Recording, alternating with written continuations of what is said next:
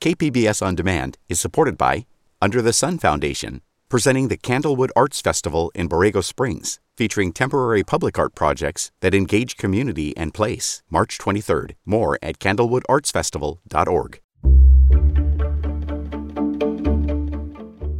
Good morning. I'm Debbie Cruz. It's Monday, January 9th. Upcoming plans to improve Imperial Beach.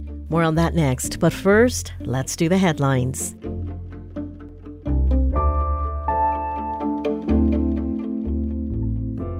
The pedestrian crossing at the San Ysidro Port of Entry, known as Ped West, has officially reopened.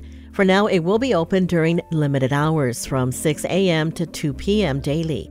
The reopening comes after being closed to the general public for nearly three years because of the pandemic. San Diego County's newest sheriff, Kelly Martinez, will take her oath of office in front of the public today.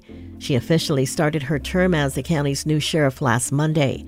Martinez has been with the San Diego County Sheriff's Department since 1985. Also today, six newly elected officials will be sworn into office at the County Administration Center Board Chamber. The elected officials include 4th District Supervisor Nathan Fletcher, 5th District Supervisor Jim Desmond, and District Attorney Summer Stephan. The swearing in ceremony begins at 10 this morning. A San Diego County Sheriff's deputy was arrested last week on suspicion of drug crimes and more than a dozen counts of burglary. Corey Dean Ritchie has been with the law enforcement agency since 2007. He was taken into custody when he arrived to work Friday. In a statement, the Sheriff's Department said their agency does not tolerate any criminal activity from employees and they investigate all actions of misconduct. Ritchie has been suspended without pay and is being held at the San Diego Central Jail on $250,000 bail. His arraignment is scheduled for tomorrow. From KPBS, you're listening to San Diego News Now. Stay with me for more of the local news you need.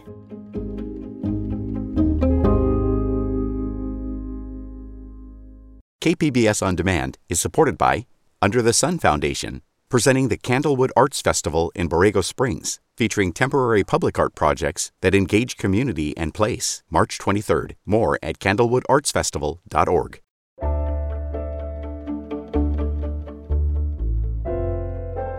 Imperial Beach has long had a reputation as a scruffy beach town, but it's been gentrifying in recent years.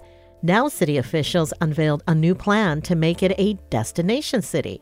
KPBS reporter Gustavo Solis has the story. If you haven't visited Imperial Beach in a while, you may not recognize it.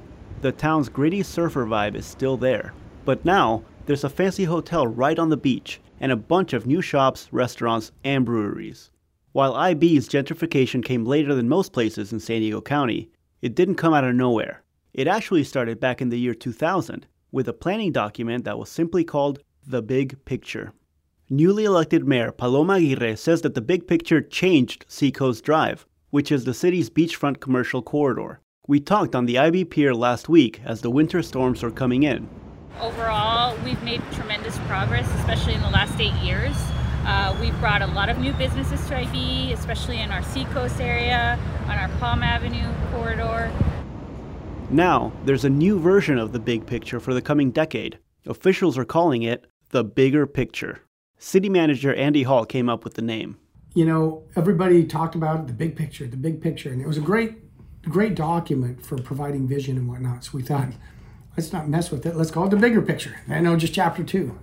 This time, the vision goes beyond Seacoast Drive.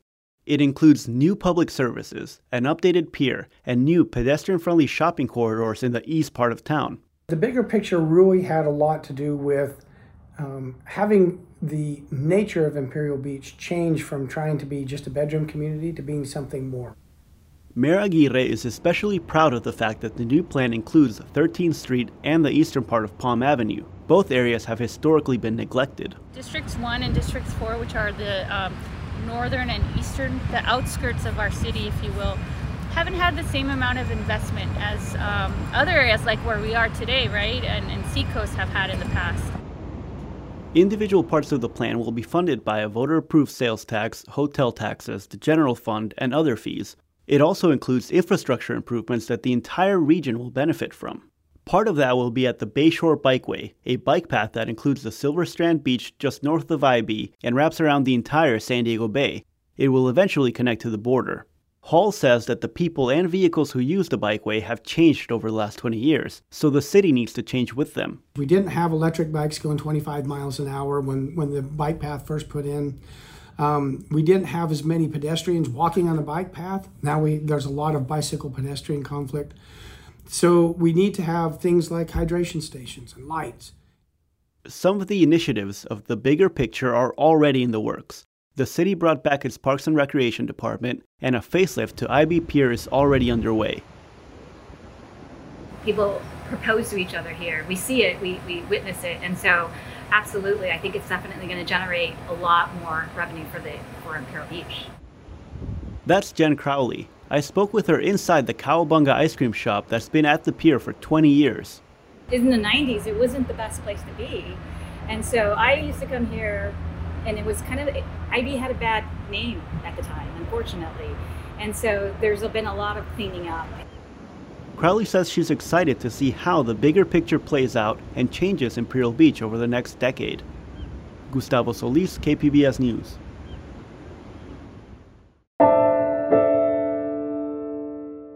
Around a dozen homeless people will have a warm, safe, and dry place to stay for a while thanks to a church in Del Mar. Here's KPBS reporter Claire Strong with the story. St. Peter's Episcopal Church in Del Mar is providing a welcome respite from the recent heavy rain for those who don't have a regular roof over their head. Over the next two weeks, families and individuals will be offered warm beds, cooked meals, and help with finding jobs. It's all part of the Interfaith Rotational Shelter Program, which involves different religious groups working together to help the homeless. Reverend Paige Blair Hubert says some of the people have experienced lots of hardship. Some of our guests may have left situations of domestic violence and may have some mental health needs and support following that tragic situation. And so they will be really getting wraparound services while they are with us. It's the first time since the pandemic that St. Peter's has hosted the event. St. James's Church in Solana Beach will be up next. Claire Strong, KPBS News.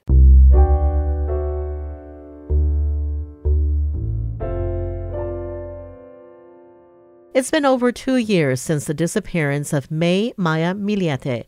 The 39 year old mother of three went missing on January 7, 2021. The district attorney has charged Maya's husband, Larry Millete, with murder. The first hearing in the case will be this week, but they still haven't found a body. Her sister, Maricris Drouaillet, says despite that fact, they are still hoping for closure. Hopefully, the truth comes out, and hopefully, if he had anything to do with my sister, that he will have a change of heart, and then that he'll let us know where my sister is and bring her home. That's all I wanted. We've reached out to the district attorney about the case to ask if there was still an active search for the body. They said they do not comment on pending cases. Coming up, mountain lions may live closer to us than we thought. We'll have that story and more just after the break.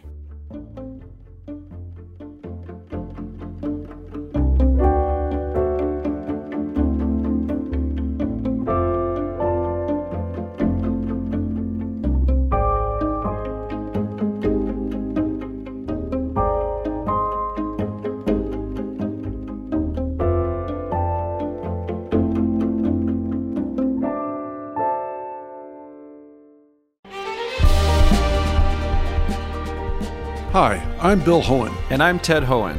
Over the past 50 years, our family has brought many world class dealerships to Carlsbad, including Mercedes Benz, Porsche, Audi, Honda, Acura, Jaguar, and Land Rover. That's right. This year we're celebrating 50 years in Carlsbad. So, on behalf of the entire Hoehn family, we want to thank San Diego. Throughout the years, we've taken tremendous pride in meeting and even exceeding our customers' automotive needs. We value the relationships with our clients and look forward to serving you for years to come. We invite you to visit one of the Hoehn Carlsbad dealerships or Hoehnmotors.com.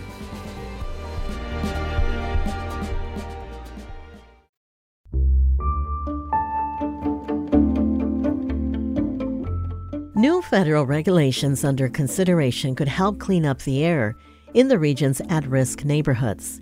KPBS environment reporter Eric Anderson says Barrio Logan, National City, and San Ysidro stand to see the biggest benefit. The EPA is looking at tightening the amount of particle pollution that it considers acceptable. Environment America's Lisa Frank says a substantial change could save thousands of lives. Particulate pollution, or more commonly known as soot, um, are tiny particles of air pollution that come from uh, from oil refineries, from diesel, from our cars, their t- tailpipe pollution. That could help clean up the air around San Diego's working waterfront and along the international border. Both areas suffer from higher than average pollution linked to industrial activity or cars and trucks. State officials consider those neighborhoods to have some of the highest health risks in California. The rule change could go into effect later this year. Eric Anderson, KPBS News.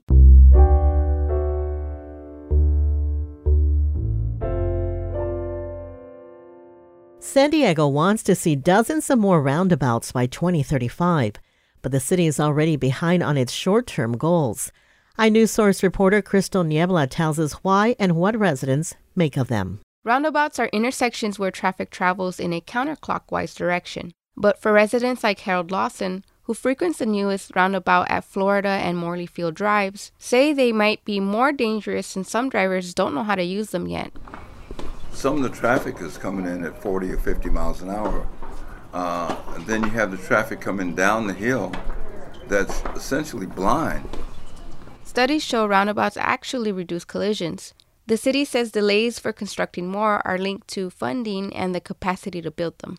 For KPBS, I'm my news source reporter Crystal Niebla. iNewsSource is an independently funded nonprofit partner of KPBS.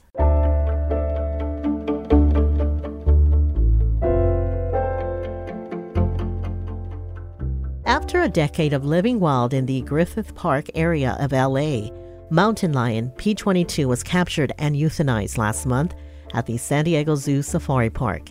He was in the care of the California Department of Fish and Wildlife, who determined the cat was too sick and injured to return to his Hollywood home. While in some ways P22's situation was unique, mountain lions aren't uncommon here, and they make their homes closer to ours than you might think. Dr. Winston Vickers, director of the UC Davis California Mountain Lion Project, and Dr. Jessica Sanchez with the San Diego Zoo Wildlife Alliance joined KPBS's Jade Hindman to talk about the life of mountain lions. Winston, I'll start with you. After the passing of Hollywood Hills' famous puma, uh, P22, one of the things that struck me was I didn't realize he lived so close to people. Is this unusual?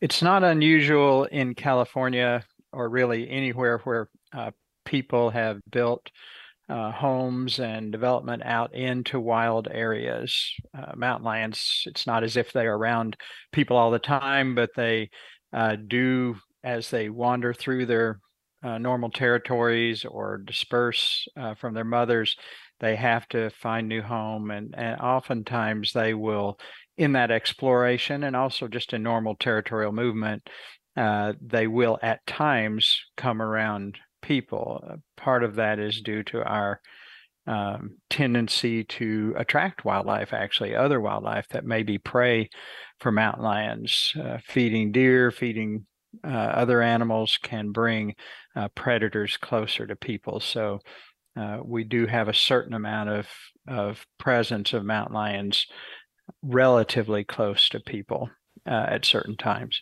Mm, and Jessica, there are pumas living close to Safari Park, right? I mean, what do we know about them?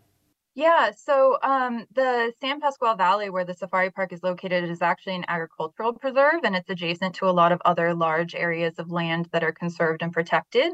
Um, and the San Diego Zoo Safari Park actually includes a 900 acre biodiversity reserve that's part of a um, network of protected areas. And so um, Dr. Vickers and UC Davis have been monitoring mountain lions in this area um, for several decades now. And um, we're just now starting to collar mountain lions in our own backyard um, to kind of get updated information on how they're using the landscape in those connected areas. And Jessica, since these animals seem to be everywhere, how closely are they monitored?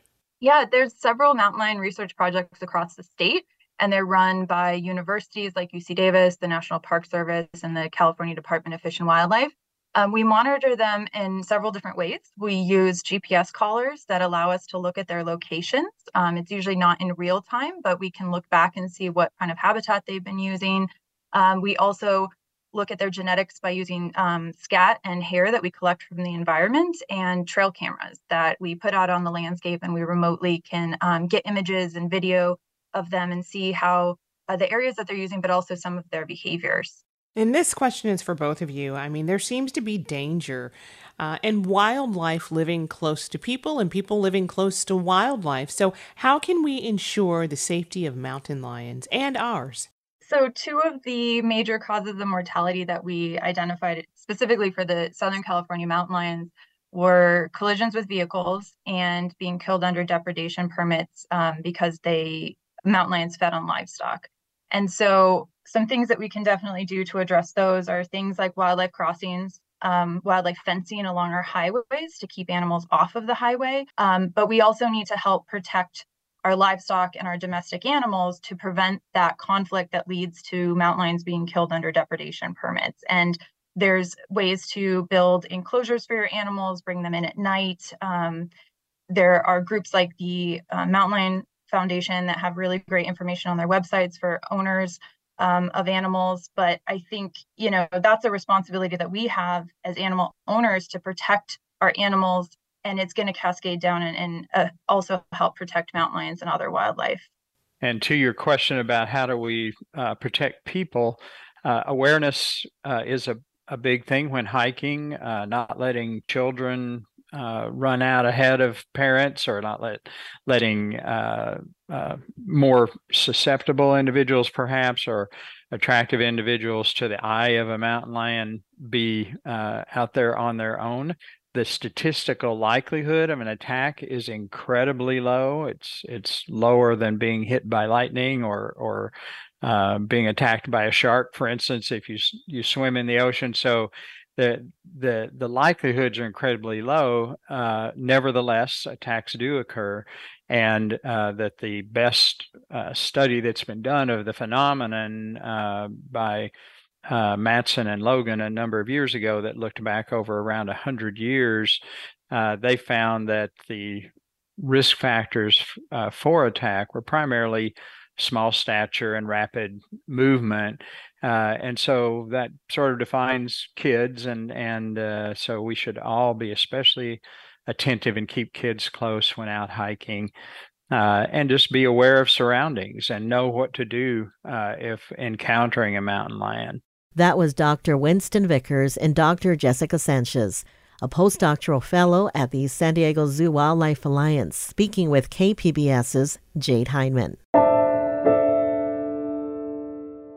And before you go, there's still time to call us up and tell us your New Year's resolutions. Whatever you hope to accomplish in 2023, share it with us, and we may share it in an upcoming episode of the podcast. You can do that by calling us at 619 452 0228 and leaving a voicemail. We're looking forward to hearing what goals you have for the new year. That's it for the podcast today. As always, you can find more San Diego news online at kpbs.org. I'm Debbie Cruz. Thanks for listening and have a great day.